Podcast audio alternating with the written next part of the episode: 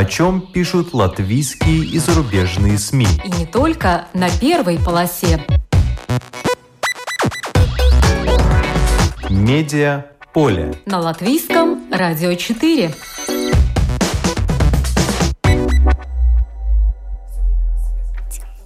Здравствуйте, вас приветствует Марина Ковалева. В эфире программа «Медиаполе». Как работают белорусские журналисты в условиях ограниченной информации? Почему суд решил оштрафовать интернет-издание «Медиаполесия», которое начало активно освещать тему распространения коронавируса? Как изменилась риторика властей по ковиду накануне выборов президента Беларуси. Об этом нам сегодня расскажут Андрей Бастунец, председатель Белорусской ассоциации журналистов, Марина Золотова, главный редактор портала тут.бу, Павел Свердлов, главный редактор Европейского радио для Беларуси и Светлана Гарда, редактор сайта «Медиаполесье». Страсти по Интинскому мемориалу. В свежем номере латвийского журнала «Телеграф» статья о том, как в приполярной Инте, республика Коми, вандалы осквернили созданный узниками ГУЛАГа памятник Родине. Его автор – латвийский однорукий скульптор Эдвардс Сидрапс, который научился работать одной левой. Мемориал имеет особое значение для латвийской и российской истории. Об этом подробнее нам сегодня расскажет автор публикации Игорь Ватолин. Вначале, по традиции, обзор некоторых других публикаций. Здоровый, но не принятый. По таким заголовкам в журнале «Ир» опубликована статья об известном 42-летнем фотографе Гатесе Розенфелдсе, который полтора месяца пролежал в Центре инфектологии с COVID-19 средней степени тяжести – Долгое выздоровление пришло одновременно с осознанием того, что часть общества необоснованно боится переболевших коронавирусом и даже их отвергает. Публично признавшись в том, что болел коронавирусом, Гатес Розенфелс столкнулся с тем, что ему стали отказывать клиенты. Съемки отменяют, несмотря на то, что он все время дезинфицирует свою студию, моет руки, ходит в маске, соблюдает все другие меры предосторожности – а главный инфектолог страны Уга Думпис не устает повторять, что больные являются заразными за несколько дней до появления симптомов и полторы недели после заболевания. В статье подробно описано, как Гатес почувствовал недомогание, возвращаясь из командировки на Карибские острова, как ухаживала за ним жена, проживая на другом этаже дома, и как, находясь в больнице, он полтора месяца общался с людьми в скафандрах, как в фантастических фильмах. Выздоровление – процесс длительный. Очень сильный ответ иммунной системы на ковид обычно у пациентов негативно сказывается на других органах – сердце, почках, мозге. Что касается именно Гатеса, то ему сейчас приходится работать с двумя ассистентами, так как одному ему тяжело носить, например, штатив. Хроника рода Лейманисов. Под таким заголовком в журнале «Майя Свесис» опубликована статья о том, что кинорежиссер, сценарист и журналист Илона Брувере написала книгу о трех поколениях семьи Лейманисов «Снег есть нельзя». Она о судьбе режиссера Александра Лейманиса, автора знаменитого фильма «Слуги дьявола», и его жене, актрисе Байбе Индриксоне. Об их сыне, артисте балета, руководителе латвийского балета Айвори Лейманисе – и его супруге, предпринимательнице в прошлом балерине Кунте, а также об их детях Эльзе и Густе. Автор работала в архиве только с документами и фотографиями, а о событиях с 1950 по 2020 годы рассказывают сами герои книги и те, кто с ними хорошо знаком. Среди них, например, режиссер Янис Стрейч и актриса Ольга Дреге, которые были близкими друзьями ныне покойного Александра Лейманиса – как отметила автор Илона Брювере, она за живые документальные рассказы или за поэтические философские авторские версии. Отрывки из книги начинают публиковать в журнале «Майя Свесис». Пандемия оказалась горячей порой для некоторых музыкальных звезд, умело использующих технологии для продвижения – с помощью социальных сетей или видеоигр некоторые исполнители, сидя дома, продолжают радовать фанатов новыми релизами и прокладывать дорогу для развития всей индустрии в среднесрочной перспективе, пишет Forbes.ru и приводит в пример Ариану Гранде. Судя по недавно вышедшему видео, теперь у нее есть новый амплуа – метеоролог. Со своей легендарной прической, конский хвост и белой подводкой для глаз – Она ведет репортаж прямо из своего дома в Беверли-Хиллз, держа в руках зонт, чтобы укрыться от маловероятного дождя. Гранде оказалась лидером среди женщин музыкальной индустрии в новом рейтинге 100 самых высокооплачиваемых звезд по версии Forbes.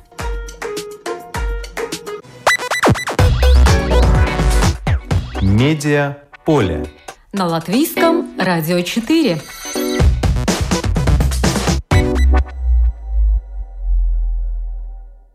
Как в Беларуси оштрафовали интернет-портал, который поспешно сообщил о смерти пациента от коронавируса, а тот оказался жив. Как журналисты работают в условиях ограниченной информации. Чем можно поплатиться за проведение опросов в СМИ накануне выборов президента Беларуси? Изменил ли ковид белорусское общество? И что сейчас больше всего влияет на политическую активность жителей в этой стране? Об этом развернулась онлайн-дискуссия в Фейсбуке на странице COVID-19 и СМИ Балтии. Балтийский центр развития СМИ пригласил для участия видных представителей белорусского медиапространства, которым коллеги из разных стран мира, в том числе и я, могли задавать вопросы. Итак, главные спикеры. Андрей Бастунец, председатель Белорусской ассоциации журналистов. Марина Золотова, главный редактор портала Тут БУ. Павел Свердлов, главный редактор Европейского радио для Беларуси. Светлана Гарда, редактор сайта «Медиа Полесье». Марина Золотова, главный редактор самого посещаемого портала Беларуси тут.бу, в начале встречи коротко обрисовала тренды в медиа-среде с началом распространения коронавируса. В этой стране распространению информации содействуют не только журналисты, но и сами медики. Вообще для человека самое важное, это, конечно, здоровье его самого и его близких, да, и в этой ситуации мы э, наблюдаем ну, фактически, я имею в виду именно информационную политику властей, наблюдаем пренебрежительное отношение к здоровью э, людей, да, вот, и, э, собственно, вот такое поведение, как мне кажется, оно и нашло свое отражение в том, что сейчас происходит э, в э, уже предвыборный период, да, то есть вот эти настроения, когда там президент страны пренебрежительно отзывался там, допустим, о тех, кто умер э, с, от COVID-19, э, отсутствие информации по этой теме, оно, в общем, очень сильно повлияло на настроение. Второе – это то, что вот эта вот борьба за информацию, война за информацию фактически, она, конечно, очень демотивирует журналистов, потому что людям-то все равно, в какой ситуации ты работаешь, да, легко тебе получить информацию, нелегко тебе получить информацию, ты просто должен делать свою работу. Но в ситуации, когда, допустим, тебе от пользователя стекаются куча сообщений, а ты сталкиваешься с тем, что ты должен ее проверять, и проверить у тебя фактически никакой возможности нет, потому что все ходы а, официальные закрыты и а, фактически горлышко узкое, это только пресс-секретарь Минздрава, а, который на вопросы отвечает, либо вообще не отвечает, либо отвечает очень скудно, да, ты понимаешь, что ну, ты все равно, что бьешься головой о стену. Но при этом, конечно, это не, не отменяет того, что надо работать, эту информацию добывать каким-то образом. Ты собираешь ее по крупицам там, используя разные источники, пытаясь получить там э, хоть как-то неофициальный комментарий, допустим, у местных э, медиков, э, но это все страшно демотивирует. С другой стороны, появился один очень хороший тренд, это то, что люди стали чаще обращаться, они чаще обращаться к журналистам, чаще, чаще обращаться в редакцию. И второе, тоже связанное с этим трендом, то, что э, меньше стали бояться сами медики. При этом все равно э, очень часто мы сталкиваемся с тем, только, пожалуйста, не называйте место работы, только, пожалуйста, не называйте мое имя. Э, но все чаще люди больше думают о том, что важнее, да, о собственном здоровье, о собственной безопасности, чем в каких-то последствиях, которые могут наступить, там, меня уволят, меня лишат премии и так далее. Вот, то есть э, началось это с витебского э, реаниматолога, который первым э, от своего имени заявил о проблемах, с которыми сталкиваются медики. Ну и мы видим очень много медиков сейчас в соцсетях, в Инстаграме, в Твиттере, и тоже, собственно, очень многие пишут достаточно откровенно. Ну или показательно была ситуация с выплатами по 143 указу и протестами бобруйских медиков, бобруйской скорой помощи, которые вот открыто заявили о своих проблемах. То есть вот очень много интересных вещей, связанных э, с проблемой э, нашей белорусской многолетней проблемой о том, что официальная информация преподносится очень скудно и там в лучших, в кавычках, традициях Советского Союза. Борьба за информацию существует и на локальном уровне, что подтвердила редактор сайта «Медиаполесье» Светлана Гарда. Она отметила, что в регионах, где все друг друга знают, добывать информацию даже сложнее, чем в столице, особенно если есть стремление показать идеальную картинку и замолчать о проблеме. Начинается самое настоящее противостояние. В это противостояние оказалась вовлечена и сама Светлана Гарда. Ее портал «Медиаполесье» сначала получил предупреждение, а потом и штраф за статью об умершем от коронавируса человеке, который оказался жив. Причем пожаловался не сам пациент, а Брестский облсполком, подавший жалобу на издание за распространение информации, способной причинить вред государственным или общественным интересам. Суд Лунинецкого района наказал сетевое СМИ за то, что информация якобы нанесла вред национальным интересам Республики Беларусь и способствовала нагнетанию социальной напряженности в обществе, созданию панических настроений, ведет к массовому дезинформированию населения. Штраф составил 120 базовых величин, это примерно 1200 евро. С чего все началось, расскажет сама Светлана Гарда. Все-таки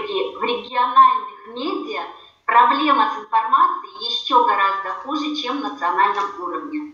И вот наш сайт именно стал пострадавшим, я считаю, от отсутствия такой информации. Первый случай коронавируса в Лунинце, городе, где я живу, произошел 4 э, апреля подтвержденный. Причем э, это заболела директор очень большого супермаркета. Мы сняли видео, когда выводили всех э, людей из этого магазина. Порядка 30 сотрудников. Их всех увезла скорая и разместила на карантинные мероприятия. Магазин открыли. В это же время нам пришла информация о том, что умер муж этой женщины. То есть он был первый заболевший. Получив информацию о том, что от коронавируса умер муж директора Евроопта, Светлана решила действовать, всю ответственность взяв на себя. Узнать о состоянии больного у руководства Лунинецкой центральной больницы не получилось, звонки игнорировались. Подали официальный письменный запрос главному санитарному врачу. Ответа не получили. Тогда обратились к знакомому врачу и поинтересовались, в каком отделении лежит больной Николай. К тому времени уже знали имя больного. В ответ прозвучало, что мужчина умер. Поверили, ведь сообщил врач той же больницы – а сведения подтвердили два источника. Публикация провисела на сайте совсем недолго, всего 15 минут, а потом позвонили коллеги мужчины и сказали, что Николай жив. Тут же были внесены правки в текст, удалось установить контакт с женой Натальей. Принесли женщине извинения, но она сказала, ничего страшного, что так написали, вы же исправили, может, хоть больше внимания обратят на лечение мужа. Буквально в тот же вечер вышло интервью с самой Натальей Седовой, которая рассказала о том, как заболел муж и о том, как она сама уехала лечиться в Минск без направления лунинецких медиков. Говорит, что если бы выжидала, может и не выжила бы.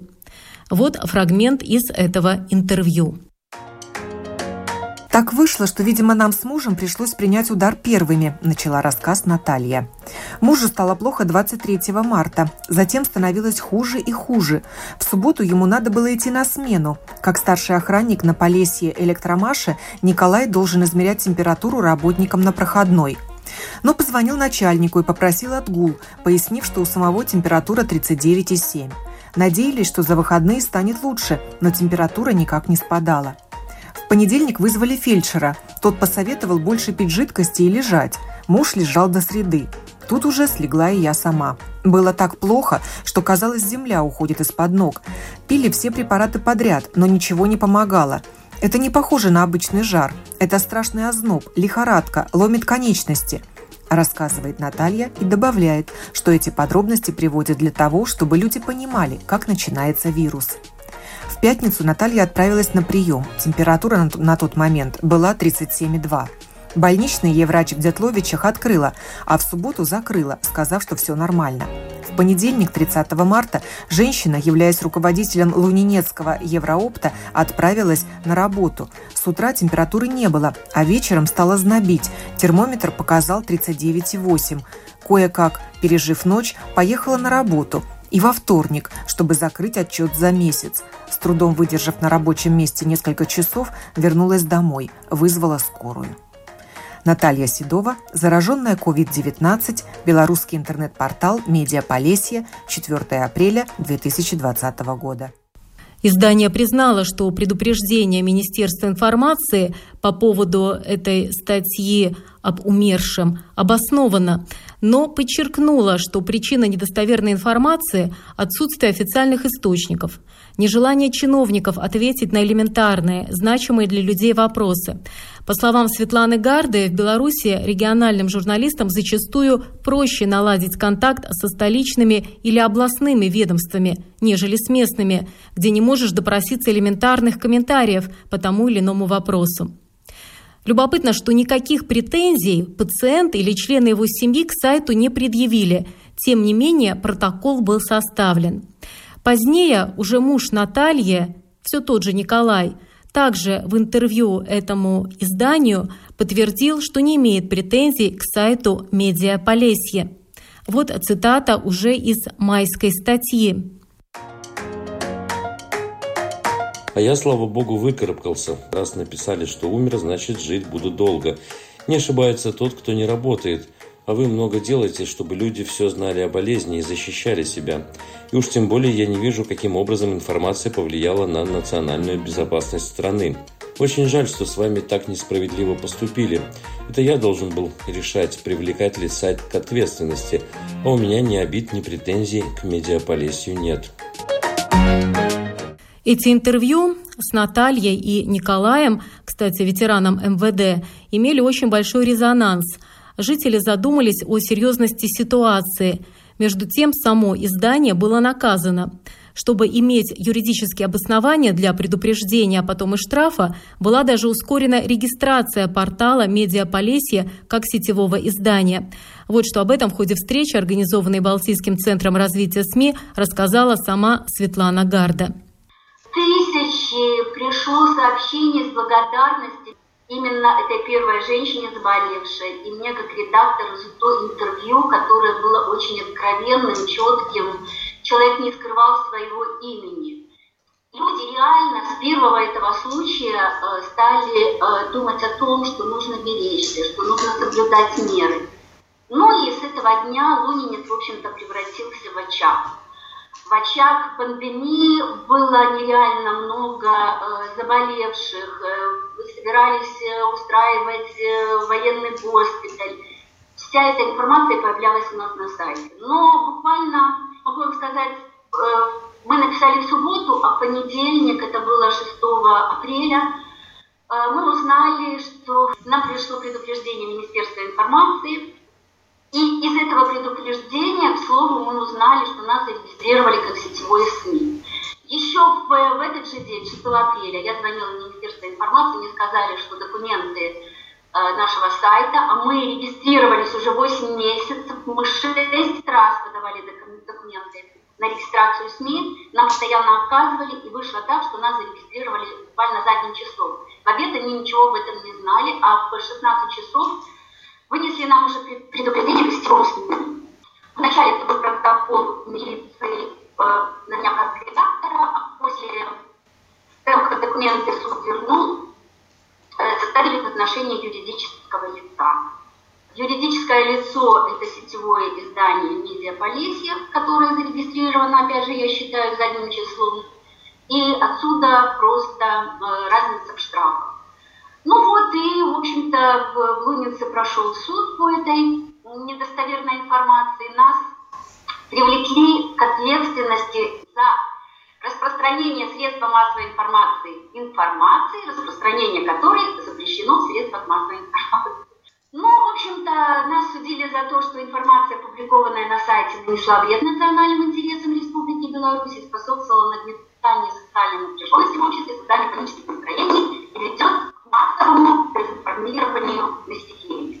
Андрей Бастунец, председатель Белорусской ассоциации журналистов, он также участвовал в онлайн-встрече на сайте COVID-19 и СМИ Балтии в Фейсбуке, признал, что случай с медиаполесем – это фактически пример запугивания СМИ. Давайте послушаем, что сказал Андрей Бастунец. Ну, я думаю, что тут и элемент э, запугивания имеет место, безусловно, и реакция на ну, популярный интернет-ресурс в регионе. Ошибка была, да, была, но она была исправлена очень быстро. Если бы кто мог предъявлять претензии, реально это мог бы быть претензии человек, в отношении которого была опубликована недостоверная информация, либо его родные. Однако мы видим, что вместо этого был задействован достаточно серьезный административный ресурс и ну, обвинение в причинении вреда национальным интересам Республики Беларусь, мне кажется, оно красноречиво само по себе.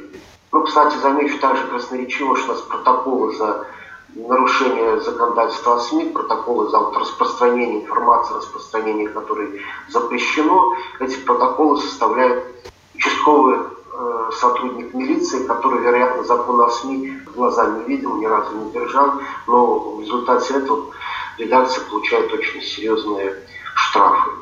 Да, для меня это такой очень э, вопиющий случай привлечения редакции к ответственности. И понятно, что это направлено в том числе и на другие издания, тем более, что это не единственная, замечу, мера. И если уже подняться опять на национальный уровень, то еще в марте президент Александр Лукашенко говорил председателю КГБ и э, адресовал слова, в том числе и министру информации, о том, что надо разобраться со всеми ситуациями, которые происходят с освещением этого психоза, как это тогда назывался коронапсихоз, в его словах. Э, то есть это была дана непосредственная команда, которую мы увидели, в частности, как она была реализована вот уже э, в Лунинецком э, районе. Но, кстати, замечу, что мы подготовили такой электронный бюллетень у нас на сайте Башбаевин вывешен, который посвящен ситуации со СМИ в Беларуси вот в этот э, период э, коронавируса, и в том числе случай, это дело медиа Полесья, ну там тоже есть информация о нем. Как вы слышали, Андрей Бастунец упомянул бюллетень СМИ в Беларуси во время коронавируса, который опубликован на сайте Белорусской ассоциации журналистов. Я ознакомилась с этой публикацией. Ее предваряют две цитаты. Первое – президента Республики Беларусь Александра Лукашенко, цитирую.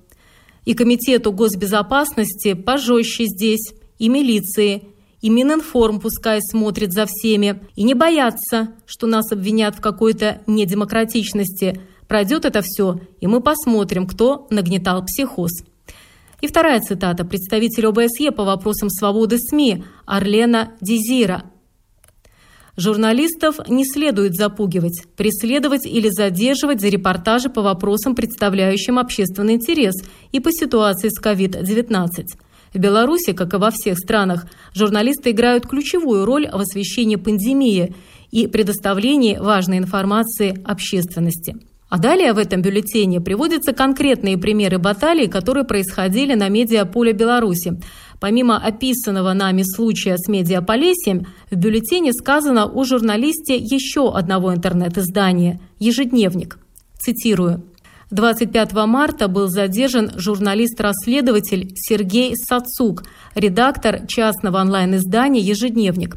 Репортеры без границ связали его задержание с критикой журналистом стратегии президента против эпидемии COVID-19.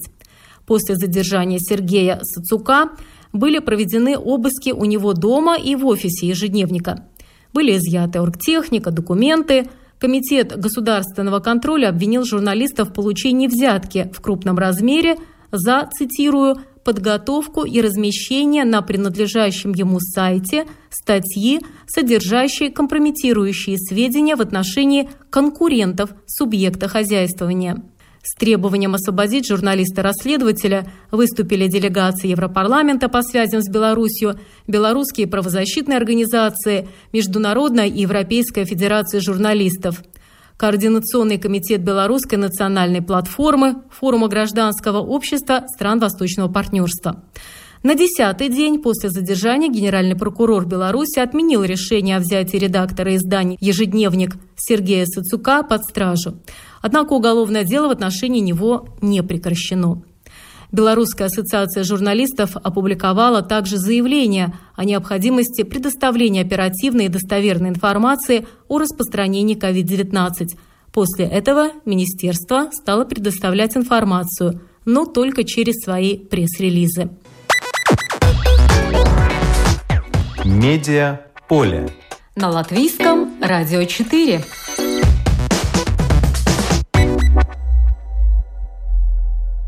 Во время онлайн-встречи с представителями белорусских медиа, организованной Балтийским центром развития СМИ, развернулась дискуссия о том, как ситуация, вызванная коронавирусом, влияет на предвыборную ситуацию в Беларуси, где выборы президента страны назначены на 9 августа. Медиаэксперты отмечают, что тема выборов начинает затмевать все остальные, хотя коронавирус – это то, что по-прежнему активно обсуждают, сидя на скамейках во дворах. Вот что, например, сказала Марина Золотова, главный редактор самого посещаемого портала Беларуси TUT.BY. Ну, я говорю по статистике TUT.BY, то есть это и э, заявления ну, потенциальных кандидатов, это, естественно, пикеты, задержания, Сейчас к этим вопросам интерес э, больше, чем к коронавирусу. Ну, я думаю, что просто есть некоторая даже усталость от этой темы, потому что коронавирус у нас э, с, ну, с конца февраля, с марта, а выборы вот только-только начались. То есть это две самые главные темы, безусловно, избирательная кампания и э, коронавирус. Но если говорить о том, что конкретно сейчас больше волнует людей, то это уже избирательная кампания. Павел Свердлов, главный редактор Европейского радио для Беларуси, в принципе согласен с Мариной Золотовой, но он отметил то, как власти страны сменили риторику по коронавирусу с приближением выборов. Тут дело не только в том, что люди устали от коронавируса, а и в том, что избирательная кампания вдруг э, с места в карьер э, началась. Это не какие-то спокойные и неинтересное событие, это пикеты на улицах, ну и, соответственно, это яркая картинка, и это все сейчас э, смело коронавирус с повестки дня. Не окончательно, но, ладно, не смело, но, скажем, задвинуло на второй план, э, как мне кажется, абсолютно точно. Кстати, хотел сказать, что власти конкретно скорректировали свою риторику. И вот эти жесткие цитаты, когда Лукашенко, например, обвинял, говорил о том, что человек с лишним весом сам виноват в том, что умер. Или он говорил, ну вот курильщики и алкоголики умирают от коронавируса, ну с намеком, что ну и по делу, как бы, да. Вот. Эта риторика, она поменялась серьезно, мне кажется, именно под влиянием выборной тематики, она стала мягче, и Лукашенко несколько раз повторил потом, что мы заботимся о каждом человеке, мы должны спасать каждую жизнь. А вот в таком ключе. То есть на словах э, власти скорректировали свою позицию э, и, возможно, смягчили как бы, вот этот имиджевый ущерб от первоначальной ну, такой вот действительно варварской и наплевательской по отношению к другим людям и к их здоровью позиции. Вот. Поэтому коронавирус, как мне кажется, на выборную тематику, он э, ну вот на ход выборов э, оказывает в Беларуси довольно маленькое влияние. И вот э, то, что, например, Лукашенко не ввел карантин, э, по официальной статистике это не выливается в огромные жертвы. Ну, то есть э, люди, которые читают независимые медиа, они, э, конечно же, э, имеют возможность сравнить официальные цифры с тем, что происходит, с какими-то историями.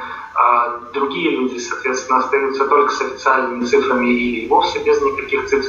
Встречаются нам такие подходы, типа, какая разница, сколько людей заболело, какая разница, сколько тестов сделано там, и так далее. Что это для меня меняет, я там все равно хожу на работу и так далее. Вот, то есть и вот эти протесты, которые сейчас мы видим на улицах Минска, протестные пикеты, э, очереди за то, чтобы подписаться за выдвижение альтернативных кандидатов, ну или скорее подписаться против Лукашенко, э, они инспирированы скорее все-таки экономической ситуацией, в которой находится Беларусь, э, чем тем, что происходило в последние два-три месяца, связанным с пандемией. Мне кажется, чтобы коронавирус начал реально влиять на политическую повестку в Беларуси, должны в каждой семье, условно говоря, как в войну, каждый третий белорус э, погиб. В отличие от своих коллег, Павел Свердлов не считает, что ситуация с коронавирусом, в частности, неуважительное отношение властей к заболевшим, обнародование деталей состояния их здоровья, публичное обсуждение большого веса некоторых пациентов и прочее – значительно повлияло на рост самосознания белорусов и проявление их политической активности накануне выборов. Павел полагает, что причина протестного движения кроется все-таки в экономической ситуации. Но я бы не сказал, что эта ситуация прямо как-то изменила людей. Раньше белорусским людям тоже очень много всего не договаривали.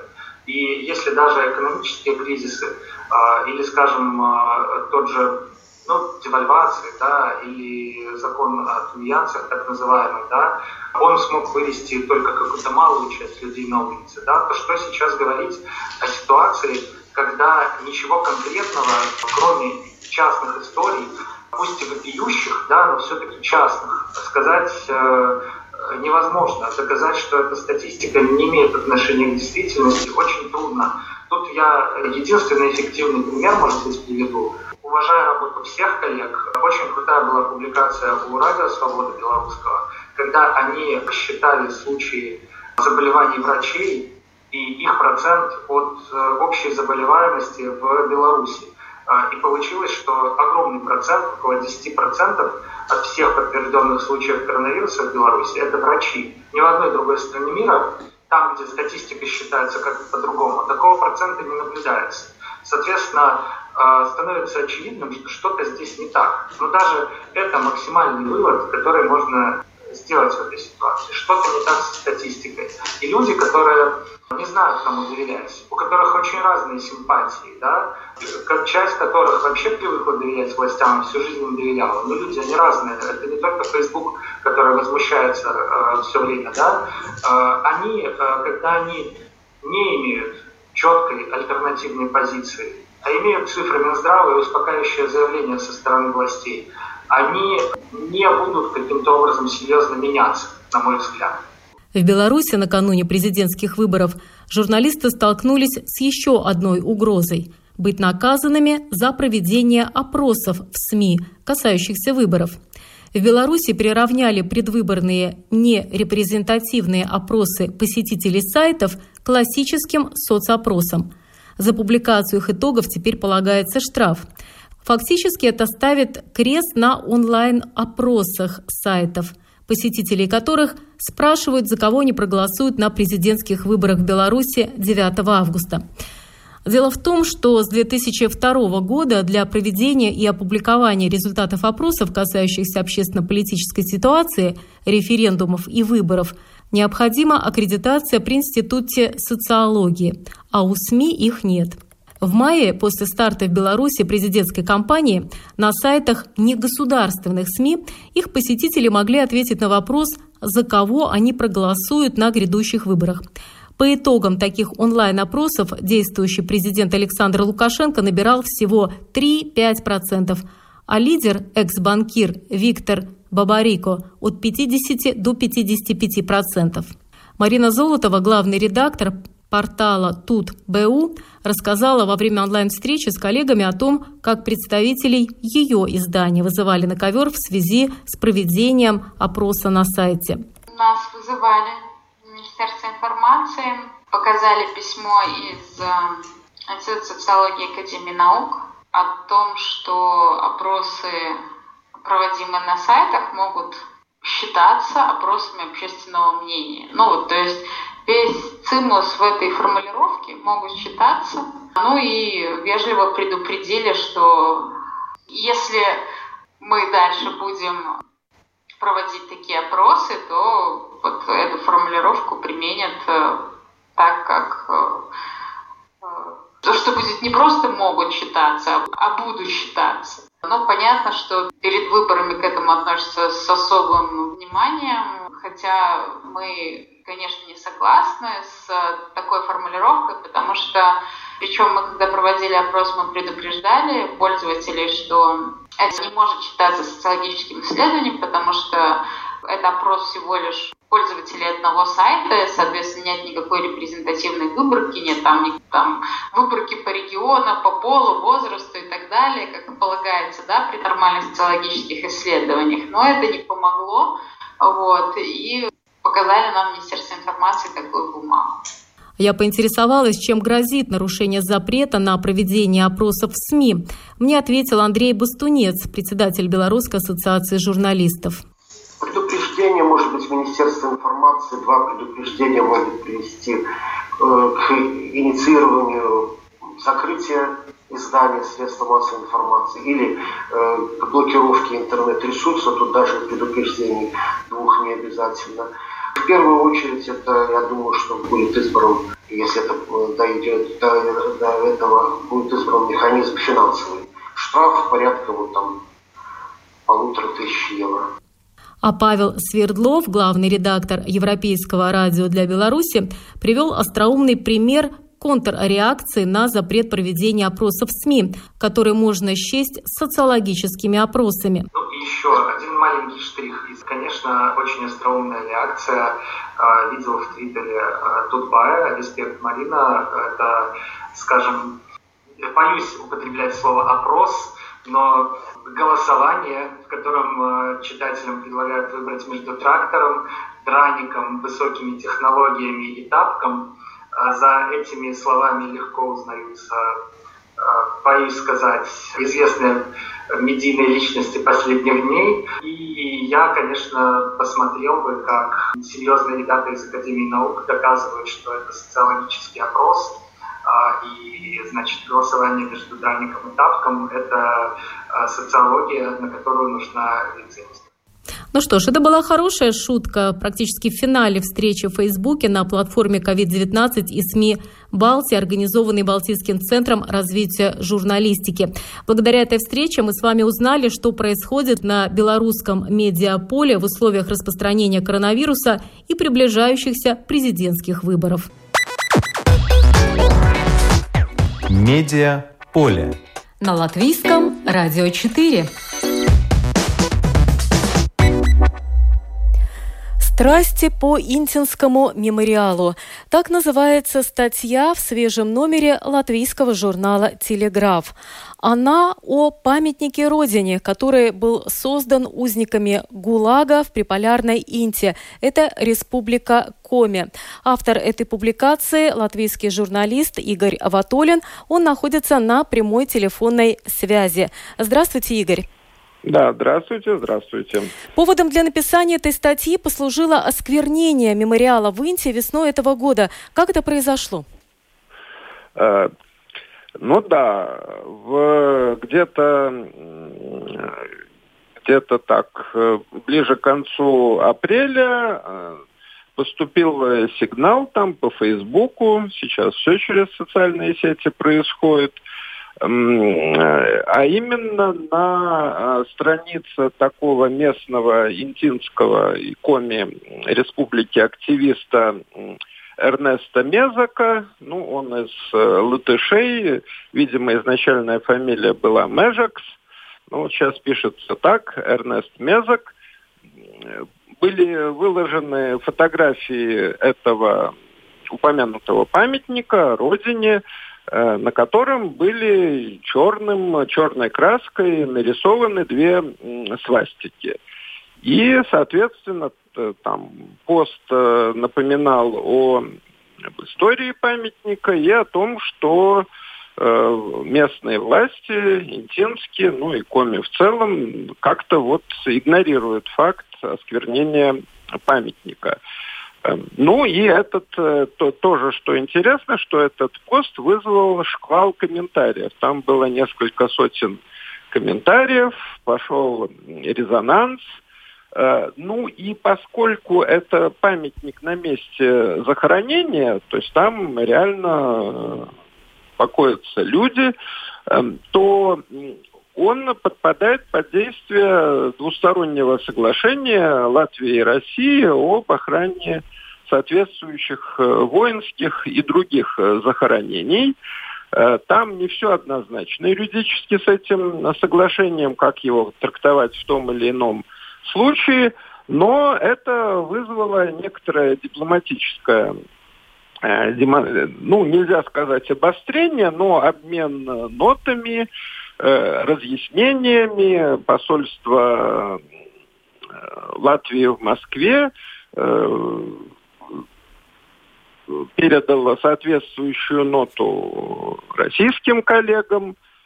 Посольство России в Латвии ответило тоже нотой, но надо сказать, что здесь тон, тон вот этого обмена был достаточно конструктивным. То есть в латвийской Э, ноте выражалась э, озабоченность и тревога, в российском ответе, в общем-то, тоже эта озабоченность и тревога подтверждалась, что такое, такие вещи не должны проходить Игорь. незамеченными. И э, в самое ближайшее время вот этот резонанс, в общем, за этим, за этим дипломатическим э, сигналом последовал, последовал и местный резонанс. То есть эти свастики в течение там нескольких дней были стерты, и памятник э, приведен в порядок, заведено уголовное дело, но которое, вот как мне сообщили местные активисты из НТ, но оно так до сих пор и не закрыто. Игорь, есть, э, виновники не найдены. Игорь, давайте расскажем, какое отношение имеет этот мемориал в Инте именно к Латвии. Ну, наверное, надо начать с того, кто автор непосредственно памятника Родине и что он из себя представляет. Это очень интересная история. Ну да, история э, интересная, можно даже сказать уникальная. Дело в том, что вот этот, э, ну, скажем, прямо латышский, очень латышский, супер латышский памятник в Инте, э, открытый в июле 1956 года, еще до начала такой широкомасштабной кампании по развенчанию культа Сталина, он э, стал общим памятником памяти жертв э, ГУЛАГа для всех заключенных ИНТы в, в течение практически всего советского периода. И это по-своему уникальный э, случай. И кроме того, это первый памятник на территории СССР жертвам э, ГУЛАГа, что тоже делает его уникальным. А история там такая, что профессиональный скульптор Эдвард Сидропс, который э, лишился правой руки в Первую мировую войну, потом в межвоенный период, э, ну, скажем так, он не был, э, может быть, главным латвийским скульптором, но занимался профессионально искусством, э, резал э, по дереву, работал декоратором, занимался фарфором – и э, на самом деле мы вот э, о э, Эдварде Сидропсе мы не так много знаем. Например, мы не знаем, почему он э, что он делал во время Второй мировой войны. Но судя по тому, что у него не было одной руки, вряд ли он был призван в ту или иную армию. Мы не знаем, почему он угодил э, в Интинский лагерь где он оказался после ареста в 1949 году. Возможно, это связано с, вот с этой массовой депортацией 1949 года. И э, в 1954 году его выпускают, он устраивается на работу в стройтрест Инты, э, декорирует вот эти пышные сталинские новостройки в таком классическом стиле и э, Э, и э, возникает инициатива вот, вот в этот э, переходный период э, смутный, когда Сталин уже умер, но к разоблачению его культа еще не приступили. Э, местная администрация толком не знает, что делать. И вот местные э, латыши выступают с инициативой установить памятник землякам, умершим вдали от Родины. Да, вот вы ну, упомянули, что этот памятник очень латышский. Может быть, приведите нам несколько ярких элементов этого памятника, как он выглядит, чтобы подтвердить это? Ну, ну, достаточно, да, это вот такой э, типичный э, для межвоенной Латвии э, фирменный стиль ар-деко. Это изображение вот это Таутас Мейта в народном костюме. Э, она держит э, в руках дубовую ветвь. Э, у, ног этой, этого изображения рельефа погребальная урна, над которой три звезды Аусиклитеса, ну и на постаменте надпись на латышском языке «Дзимтеной» родине. Но несмотря и... на это, он стал не только э, символом латышских э, репрессированных, но и всех людей, репрессированных э, в этом регионе, потому что литовцы, эстонцы не смогли позволить себе сделать такой памятник, у них просто не получилось, хотя они хотели последовать ну, да, они, примеру. Да, они, да, да, вот в этом, в этом и парадокс этого памятника, что с одной стороны он такой очень национальный, ярко выраженно национальный, с другой стороны, поскольку никому другому, ну там уже спохватились, поняли, что дали маху, формально вот его установка была э, оформлена как э, память, ну, памятник на могиле шахтеров. Ну, это на самом деле правда, что большинство осужденных из Латвии работали на шахтах Инталага и либо там сгинули, либо после. И, а, и вот он был вот в этот промежуточный период э, установлен, а другим уже запретили. Решили, что ну хватит одного, э, ну а другим, соответственно, лучше э, от, от э, беды подальше запретить. И да. фактически этот запрет действовал до самого конца Советского Союза, начала 90-х, только в начале 90-х там появились памятники литовские, там другие. А, и, и этот памятник, поскольку он был один, ну и все, в общем-то, местные знали его историю, там особого местного национализма не было, э, соответственно, его считали общим памятником. И вот как рассказывали местные, там вот в эту дату его установления, 29 июля, э, продолжают э, проходить встреча. мы да, меропри... мероприятия. Именно у этого памятника. Да. Мы должны сейчас сказать, что памятник был осквернен, но к этому дню уже все очистили. И коротко, мемориал Родине – это не единственное, что связывает с этим регионом. В чем вы видите перспективу взаимоотношений двух стран, э, которые могли бы провести, может быть, общее исследование о тех людях, которые погибли там? Коротко, Игорь.